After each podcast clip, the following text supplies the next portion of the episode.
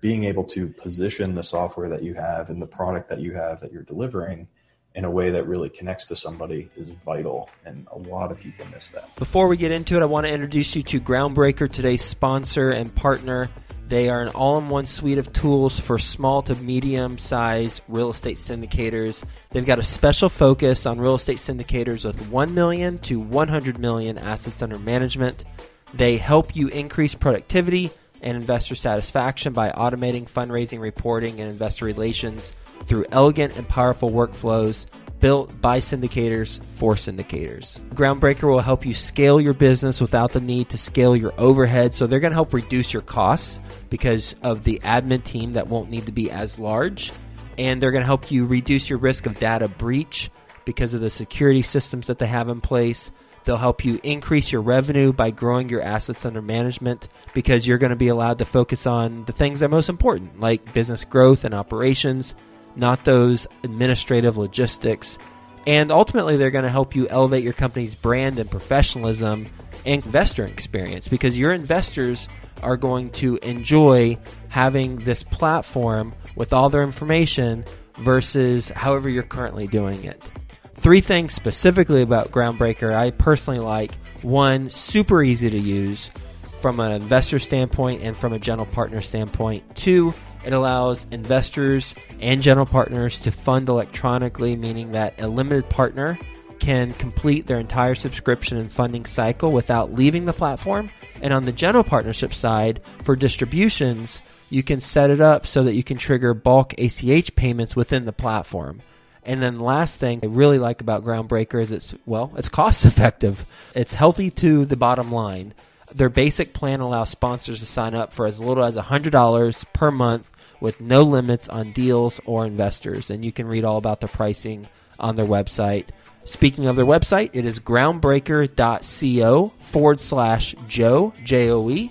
And when you go there, groundbreaker.co forward slash J O E, you're going to get access to a pitch deck that the Groundbreaker team created so that you have a template should you want to use that and customize it for your own deal. So go to groundbreaker.co forward slash Joe. Quick disclaimer the views and opinions expressed in this podcast are provided for informational purposes only and should not be construed as an offer to buy or sell any securities or to make or consider any investment or course of action. For more information, go to bestevershow.com. Best ever listeners, how you doing? Welcome to the best real estate investing advice ever show. I'm Joe Fairless. This is the world's longest running daily real estate investing podcast where we only talk about the best advice ever. We don't get into any of that fluffy stuff. With us today, Dan Moore. How you doing, Dan?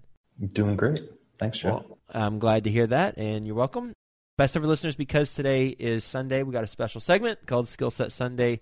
So today we're going to be talking about if you have a software idea in real estate and you want to bring it to life, then well, you're in the right place because Dan is the co-founder of Vaporware and he helps entrepreneurs take their software ideas to market in real estate among other industries.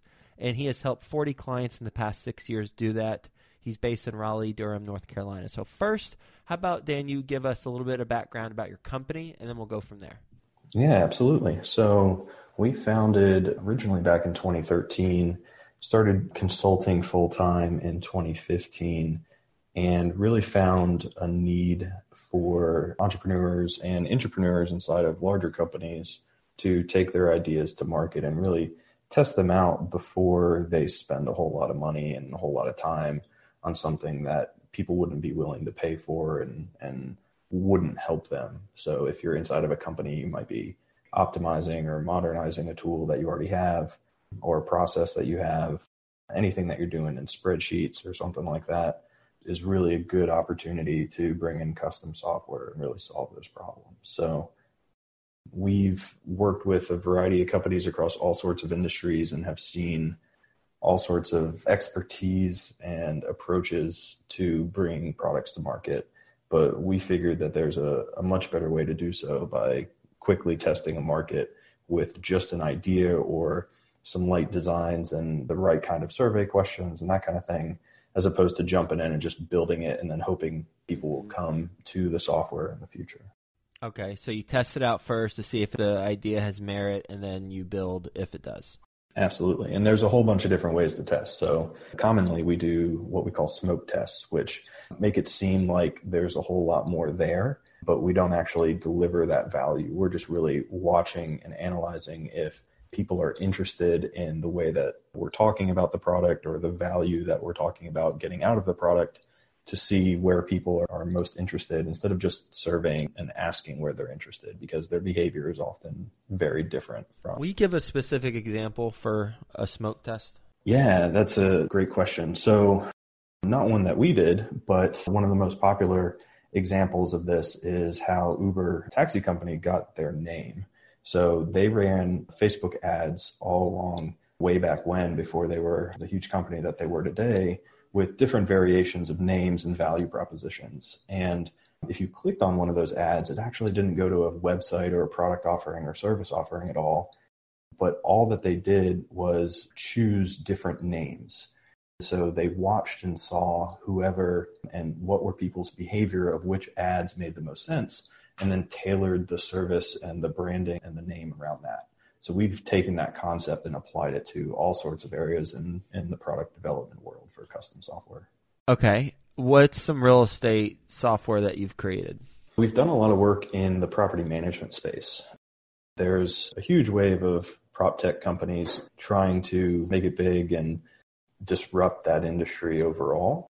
We've really had a great impact with the service providers and different optimizations around turnaround time for apartments and multifamily housing and stuff like that. Okay. So are you able to give case studies or anything just to bring that to light a little bit? Yeah, we have a couple of case studies on our website. So one in particular was a startup out of Raleigh, North Carolina as well that focused on the turnaround time of as soon as a apartment vacates it was taking some larger companies several months to repaint and upfit and refresh that unit just because of the communication flow. So we helped them. They're a company called Service Connect. We helped them figure out where their market was. So do they go after the people doing the upfit or the property management companies? What benefits and what language do they talk about? How do they optimize that process? So they do a lot of analytics and reporting for very large scale operations and tying into management systems like MRI and Yardi and stuff like that, and focusing on all those vendor relationships and not like a marketplace approach where you can choose what vendor, but you already have relationships. It's just optimizing that communication stream and making sure that people are in the right place at the right time, kind of thing. So, if someone who's listening has an idea for real estate software, they come to you. What's the process? That really depends. Since we're a pretty small operation, we're five people, experts at what we do, not trying to like farm out software development or design work where a lot of our competitors lie. But we're experts and like to think and walk through all the high level problems. So if someone has an idea and comes to us with a solution in mind already, we can work with that and we can translate that since we're the ones actually doing the work and helping them deliver that end solution to market we can plan that out prototype it do all those tests like i was talking about and, and actually develop the software itself. We can also help them take a step back and look at other solutions that are already out in the market and help them make trade-off decisions between what is their core value proposition so one of those first steps that we do is, is walk them through the popular architecture framework called the business model canvas. It's a single page document on how to communicate your idea really quickly and really deeply to different people. So it's a lot of high level strategic work that goes into the beginning of it to make sure that the product you're building is the right fit for where that idea is. In your experience, where do you see people who don't go through that process make the biggest mistake? There are tons of mistakes to make. I think the current average of new startups going to market is nine out of 10 fail within the first year. So they don't deliver, they don't gain traction, something like that. So, in our experience, we wrote a whole book on this and we call it the tips and pitfalls to avoid in MVP. So, MVP is a term in our industry called the minimum viable product. It's what we call that first version that you're taking to market to learn about your market and your audience of what you're trying to deliver.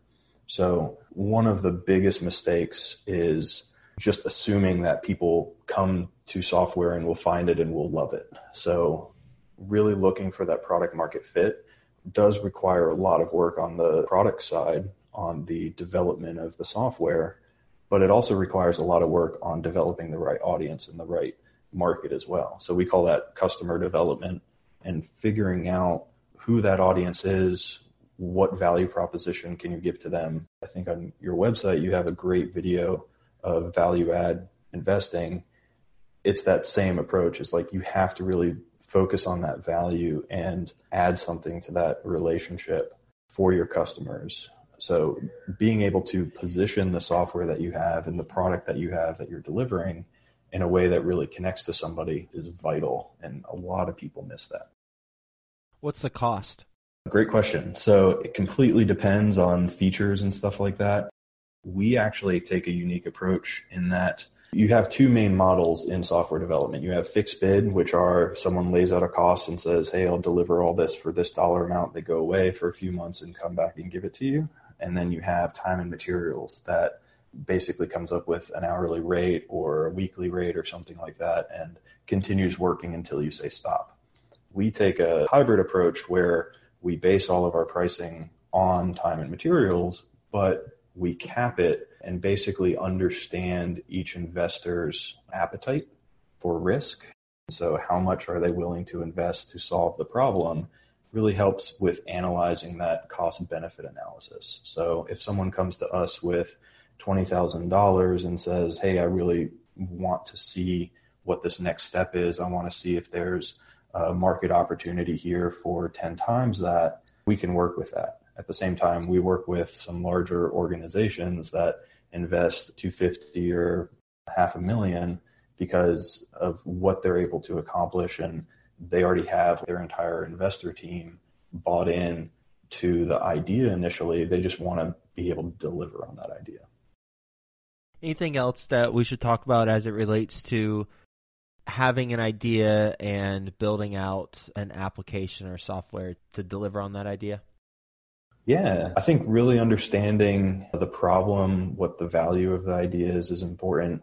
And then realizing that software doesn't have to be difficult. It's a black box for a lot of people. If you focus on the value of solving that problem, you can ignore or take shortcuts on pretty much everything else. So, with open source technologies today and other providers that are out there, you don't have to build a custom invoicing system in order to deliver a new product to market. You can get there with someone else's code and someone else's services as long as you bundle them together in the right way and then focus on your key value proposition.